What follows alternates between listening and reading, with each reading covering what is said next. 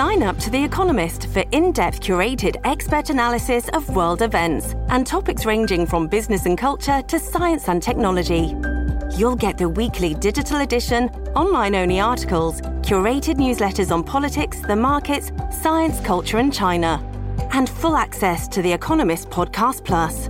The Economist is independent journalism for independent thinking. Go to economist.com and get your first month free.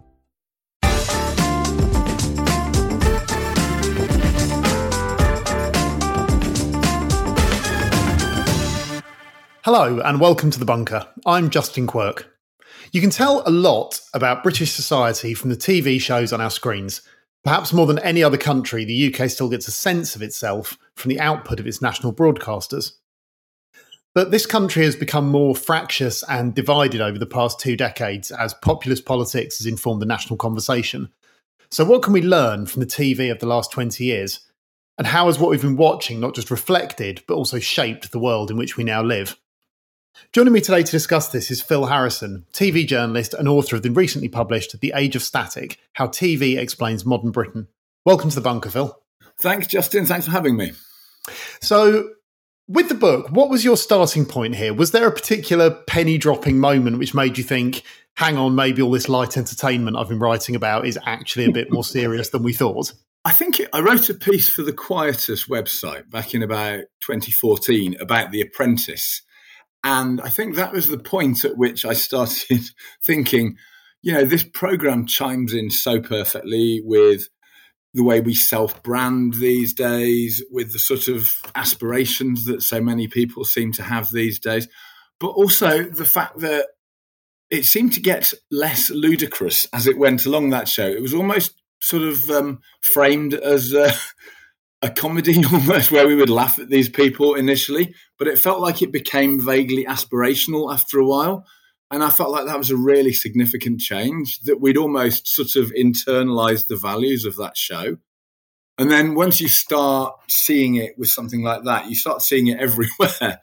Yeah. Um, the business TV, the sort of poverty porn, the sort of spurious ref- reflections and proclamations of national identity on television. You know, it, it, it becomes a sort of um, a thing that you see everywhere. And of course, you've been a television writer through most of this period that we're discussing. Yeah. Um, and were you were you aware at the time that many of these shows were revealing something quite profound about where we were going as a society, or do you need that kind of twenty years of distance for those things no, to emerge? I think I think you need a bit of hindsight. I mean, I coincidentally started being a TV journalist in the year 2000. So, you know, the 20 years sort of framing device is actually really natural. Mm. But, yeah, I don't think I did at the time. I think the first season of Big Brother started in 2000. And I think everyone thought it was quite a, a sort of a frivolous entertainment at the time. And I, you know, in some ways it is. But I think it did sort of reach out and end up having real world consequences. If not that show itself, then other shows that sort of spawned from it. In the book's introduction, you write that television isn't always taken as seriously as it should be. In fact, it's often unfairly dismissed as the most disposable, least permanent of art forms. But television, perhaps more than any other form, is political. Can you explain what you meant by that? Yeah, I think um, TV is, is something that pretty much all of us engage with. So um, we all have it in our homes. It comes to us. We don't go to it. So, for example, if you um, choose to see a certain kind of film, if you choose to sort of listen to a certain kind of music, you you actually sort of seek that out. Whereas TV is a sort of national sort of squabbling ground almost because you know whether we like it or not, we all have a stake in, for example, the BBC. So, you know, even if you've got people who define themselves by their sort of hatred of the BBC on ideological grounds or whatever the grounds they are, they are still very much sort of invested in it, even if it's as a means of defining themselves against it almost. You write a lot in the book about the transformative effect that that introduction of reality TV around 2000 had on the cultural landscape. But something you bring up, which I'd actually forgotten about, was how markedly different those first couple of series of Big Brother were. You know, they were quite mm. something sort of weirdly quiet and quite yeah. slow and contemplative about them. What do you yeah. think changed with the show as that went on? I mean, I, I was genuinely startled. I watched or rewatched quite a lot of the first season of Big Brother in in the course of researching this, and it's it's genuinely remarkable. It is there's so much dead air involved, and and so so few sort of bells and whistles, and there's something quite quaint about it. Actually, they you know they are having sort of proper conversations, and they're looking after their chickens, and someone thinks they might try and grow vegetables in the garden, and there's actually something quite wholesome about it. Um, I think when the Nick Bateman thing happened at the end of the first series, uh, the format was revealed for what it really is and was, which was conflict based mm. and you know a means of sort of establishing binary rights and wrongs. And I think you also saw how certain character types could do very well out of it, and um, certain other ones wouldn't. And do you think that was something which came from the producers as it was a ratings driven thing, or was it that the show started to attract a different kind of person and kind of developed its own language? I think it's probably a bit of both, isn't it? I mean, um, I'm sure people were eventually chosen for that show on the basis of their their likely sort of telegenic qualities in terms of like causing conflict and stuff. Mm. By the end of Big Brother, there was they were really a type, weren't they? They they were of a very specific demographic grouping, and they were there to sort of push each other's buttons in a way. Mm. Whereas at the start, you really sort of genuinely felt like an attempt had been made to um, find a cross section of the country almost. One of the strengths of the book is that you don't just go for the obvious easy targets and as much as you write about you know things like jeremy kyle you also keep i think some critical distance on shows which often get a free pass from people like us. When you write at length about Brass Eye's, Pete yeah. special, um, that I thought was really interesting because that's always been defended by progressives as mm. the bold, genius bit of TV. I think you give it a, I would say, a markedly more balanced assessment. How do you think that show looks after 20 years? Yeah, I mean, I think it's a product of a slightly more flippant era, isn't it? Um, I, I, I I mean, I don't think you can deny the sort of the comedy genius of it, or indeed the sort of um, the way it's assembled is is utterly incredible. It's a remarkable piece of TV. But I do feel like Chris Morris's sort of moral and comedy um, instincts sort of jostle for space at various points in it, and there is a sort of ruthlessness and a, a sort of brutality, particularly to the Paedogeddon one, mm. which can be a bit troubling. Was there anything which genuinely shocked you when you went back to say, you know, presumably you were watching hours of this stuff going back through the archives. Um, the section I was really on Jeremy Kyle. I mean, that really stuck out to me as something which you struggle to believe we just accepted that as normal daytime entertainment. Yeah, I mean the um, the end of Jeremy Kyle happened while I was writing it actually, and um, when I started writing it, ITV had packaged on YouTube all these little sort of highlights reels basically of like nastiest arguments and worst fights and things like that. And when the um, the suicide of the um, participant happened, they removed all those immediately from YouTube. Mm. And you sort of thought to yourself, see, they knew they knew this was terrible, didn't they? Yeah. On some level, they were deliberately exploiting everyone's sort of very worst instincts, and you know to do so in such a conscious way is shocking, really. The other thing that really appalled me is um, a BBC reality show called Britain's Hardest Worker, in which zero hours contract workers were basically pitted against each other in a sort of reality TV scenario. And there was something almost you wouldn't have written that in a dystopian fantasy, mm. but yet and yet it happened, and um, it was genuinely shocking to watch. And you know, that's in a way that's where real, the tropes of reality TV led us, I guess. And do you think that was? I mean, obviously, you say these shows are both a product of their time and they're a reflection of you know the culture they come out of. Mm. Was there just something in the ether at the time where there was an appetite for that kind of cruelty because again and again you pick up in the book you know these shows you know there's like Benefit Street is probably another mm. example. There was, you know, and even shows that weren't specifically aiming in that way, like you know the ones around Jamie's school dinners and things, where yeah. there's this very clear delineation into sort of like deserving poor people, undeserving yeah. poor people, you know, scroungers, hard workers. Um, why do you think there was that? Because these weren't weird little niche shows. I mean, these were huge no. ratings busting shows. Why do you think the appetite was there? And I've got a feeling that the way working class people are portrayed on TV has changed quite a lot since, for example, the 70s, which which was a much more sort of economically equal era. Mm. But also, you know, unions were stronger, there was more social housing. Everyone was just a little bit more sort of connected across the classes, it seems to me. Whereas in the noughties, you had the emergence of what became known as the underclass, and they became people who it was somehow kind of okay to sneer at, or it had been become normalized to sneer at them. And I think, you know, you had things like Little Britain, you had, um, as you say, Benefit Street, you had um, a show like Shameless, which kicked against that rather brilliantly, I thought, and and sort of gave it a much more nuanced reading. Mm. But I don't know. I think it's it's just like the, the, the winners and losers of neoliberal capitalism, isn't it? Really, um, the idea that, that that you will find your way out of poverty if if you're a good enough person, if you work hard enough, etc., etc. Mm. But it doesn't work like that.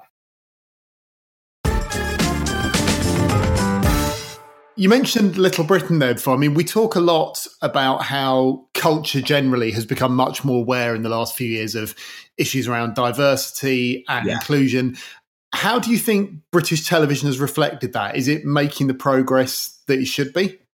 It's funny. I mean, if, if I have one slight regret about the book, it's that I missed just about missed um, the opportunity to write about I May Destroy You, which I think almost feels like an implicit answer to a, one of the questions that I sort of ask in that book, which is, would, would we ever have a sort of a black female working class version of Fleabag, for example. And I'm not saying it is that, mm. but I'm saying that to show that allows its main protagonist much more agency and much more sort of self determination than anything else I can think of in, in recent memory. And sort of um, working class people always have a hard landing in, in TV, and therefore you know, you don't get any nuance to their stories. There's very few shades of grey in terms of telling working class stories on television.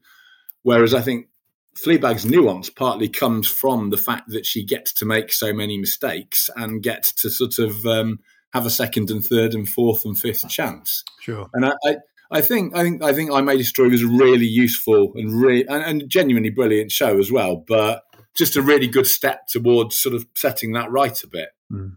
It felt like, I mean, it feels like in the last couple of years we have crossed something of a line in terms of awareness around those issues. Um, mm. Was there much you were looking at when you were working on the book which suddenly seemed very dated? I mean, the the obvious example you mentioned, Little Britain. I mean, that felt like it got reassessed within about three years of being broadcast. And a lot of it wouldn't go out nowadays, I don't think. But were there other sort of things that stuck out from that era as probably being consigned to the dustbin of history? That's interesting. I don't suppose you'd even I, something like Citizen Khan, for example, the, um, the the sort of Muslims family sitcom. It was a perfectly well-meaning show, but I'm not sure that would get get made now. Right. And I'm not sure it should be made now, really, because it just feels it just feels really box ticky to me, and I don't think shows like that really help move the debate along. There's an excellent chapter on the travails of the BBC over the last 20 years, from Savile through Iraq Nick Griffin on Question Time, climate change coverage, impartiality in news. It's not the most glowing account of the corporation, and I think more so because it's obviously written from a place of love rather than yeah. hostility. Um, just how bad has this last 15 to 20 years been for them, do you think? it's hard to think it could have gone much worse, isn't it, really? Yeah. Um, and, you know, they're never solely the architect of their own misfortunes, the BBC. Um, there are so many people who wish them ill. And um, it's a very sad thing about our society and our sort of political um, ecosystem as well. But they do make a rod for their own back repeatedly. And I think quite a lot of their mistakes actually come from their unwillingness to hold a position. I mean, the the, the stuff about Naga Munchetty um, calling out Donald Trump's racism, where the BBC threw her under the bus, then picked her out from under the bus again, then threw under again. it was almost like they didn't quite dare say what was obviously true, which was those were racist comments. Hmm. So they ended up making it much, much worse for themselves and sort of upsetting everyone. And do you think that repeated pattern is that a structural issue about the BBC, or is it to do with the people that are in particular positions of authority? Is it a feature or a bug? Think it's probably a feature, but I think it's a feature of the sort of unique place that they occupy in our culture, in that they are constantly answerable to sort of vested interests on all sides. And I think, in a weird sort of way, maybe BBC, the BBC needs to be surrounded by that permanent level of conflict. And maybe if it's not, it's not doing its job in a way because, you know, it needs to be a place where we are all confronted by ideas that we aren't necessarily particularly comfortable with. And it might just be that that's, that's its role. yeah. And what, what state do you think it's in currently, and where mm. do hmm. you think its future is likely to go, particularly with regards to things like the license fee and the charter? It's a good question. I, I, I mean, I have to say, Nadine Dorries as culture secretary scares the hell out of me because mm. um, there is something about her that makes me think she might almost be a sort of kamikaze culture minister. She obviously has so much of a problem with the, the whole concept of public service broadcasting that I suspect she might almost have been put in place to undermine the BBC. Mm. Um, it's just, I think it's just a question of getting through these next few years for the BBC actually, and and sort of retaining whatever semblance of sort of impartiality it can.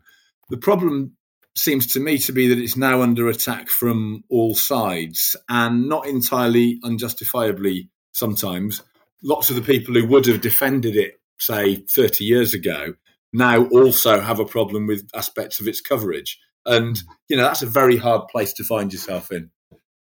And not just the BBC, but television more generally, as you write, over the last 20 years has struggled to deal with the sort of shifts in our social and political landscape around how we deal mm. with post truth culture, with deliberate misinformation around climate yeah. or elections or COVID. Um, is the medium more widely learning to navigate that landscape, do you think? I think it probably is actually. I mean, the consumers of media are getting better at navigating it as well. And I think it has to be a sort of um, a hand in hand thing where we, we all sort of try and cooperate and work out how to do this collectively.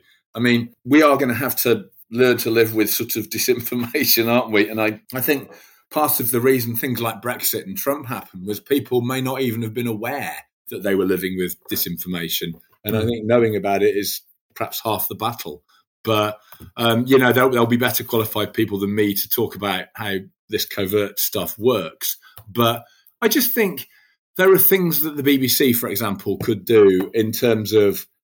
I mean, for example, they could stop running live political interviews. I think that would be a brilliant thing to do. And, and run them. This is one of your suggestions in the book. Yeah. Can you elaborate on this a bit? Because that struck me as that would be a huge kind of paradigm shift in terms of the way we cover the news. I think it'd be wildly controversial, but I think if you could um, fact check them first and then run them with um, an audit of, of the facts underneath, then it would be very controversial and it upset a lot of people short term, but it probably would help eventually. It probably would mean people were less willing to go on there and try and get away with untruths. Mm. Um, and I think the BBC could probably do that in a way that another channel maybe couldn't. Um, I think there's a general problem, and I would say Question Time has been particularly guilty of this, of searching for sort of sensation above sober presentation of the facts. Um, when Mentorn took over Question Time, the production company, they promised adrenaline packed Thursday nights. And I'm not sure that should be the main priority of a serious news show. I'm not sure that serves our, our purpose very well. So, yeah. After five years, I think I could certainly do with less adrenaline in our, in our body. Yeah, can we just take the adrenaline out of this a bit, please? And on a on a more positive note, when you weren't um, watching hideous reruns of Question Time with Nick Griffin or 18 hours of Big Brother live feeds with Bubble and David uh, from 2002. Um, what did you rediscover that you thought were real kind of lost treasures? What uh, what would you recommend the listeners go and dig out again? I mean, the, the, the obvious one which struck me is like a way of, of, of, exploring national identity in a way that is gentle and inclusive and just generally goddamn perfect is the detectorists which yeah.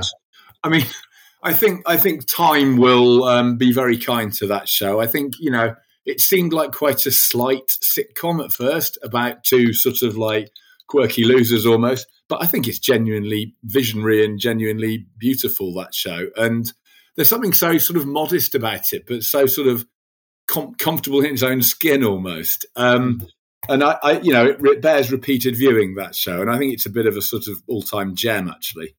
At the other end of the spectrum, the one that I'd completely, completely bypassed me, and you wrote about brilliant was uh, Southcliffe. Oh God, yeah, yeah. I mean, an incredible show. Um, it's it's. I mean, it's one of the, the bleakest things that's ever been um, broadcast in prime time. I would have thought that show. Um, the first episode of it, where the spree killing happens, is is stunning. Um, but it's just such a brilliant dissection of that sort of um, r- rural v urban sort of conflict that we have in British life at the moment that seems to underpin so many of our issues.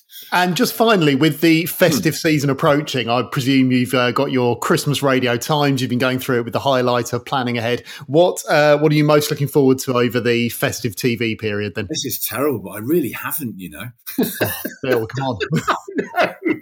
I never really watch telly at Christmas because um, it's like Mrs. Brown's Boys Christmas special. Um, Call the Midwife is incredibly bleak as always. Christmas Day. Um, it's amazing how bleak Christmas telly is. Actually, I think it was the uh, the EastEnders domestic violence episode. Probably that was where yeah. the, the tone changed. I think, and since then, never come back.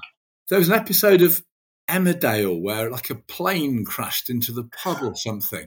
It's like, why would you do that on Christmas Day? It's just crazy. It's like an arms race to see who can make their show bleakest. But yeah, very strange. Well, we'll all be settling down to watch the old VHS of Threads on December twenty fifth around at Phil's. Watch South, watch Southcliffe on Christmas Day. That'll do it for you. Phil Harrison, thank you very much for talking to me today. Thanks so much for having me. Cheers, Justin. Phil Harrison's book, The Age of Static How TV Explains Modern Britain, is out now in all good bookshops, published by Melville House. And thank you for listening to The Bunker. If you enjoyed this episode, you can back us on the crowdfunding app Patreon. Just search Patreon Bunker Podcast to find out more. We'll be back soon with another episode of The Bunker Daily. Thanks for listening and goodbye. The Bunker is presented by Justin Quirk and produced by Andrew Harrison. The assistant producers were Jelena Sofronijevic and Jacob Archbold, and audio production came from me, Robin Leeburn.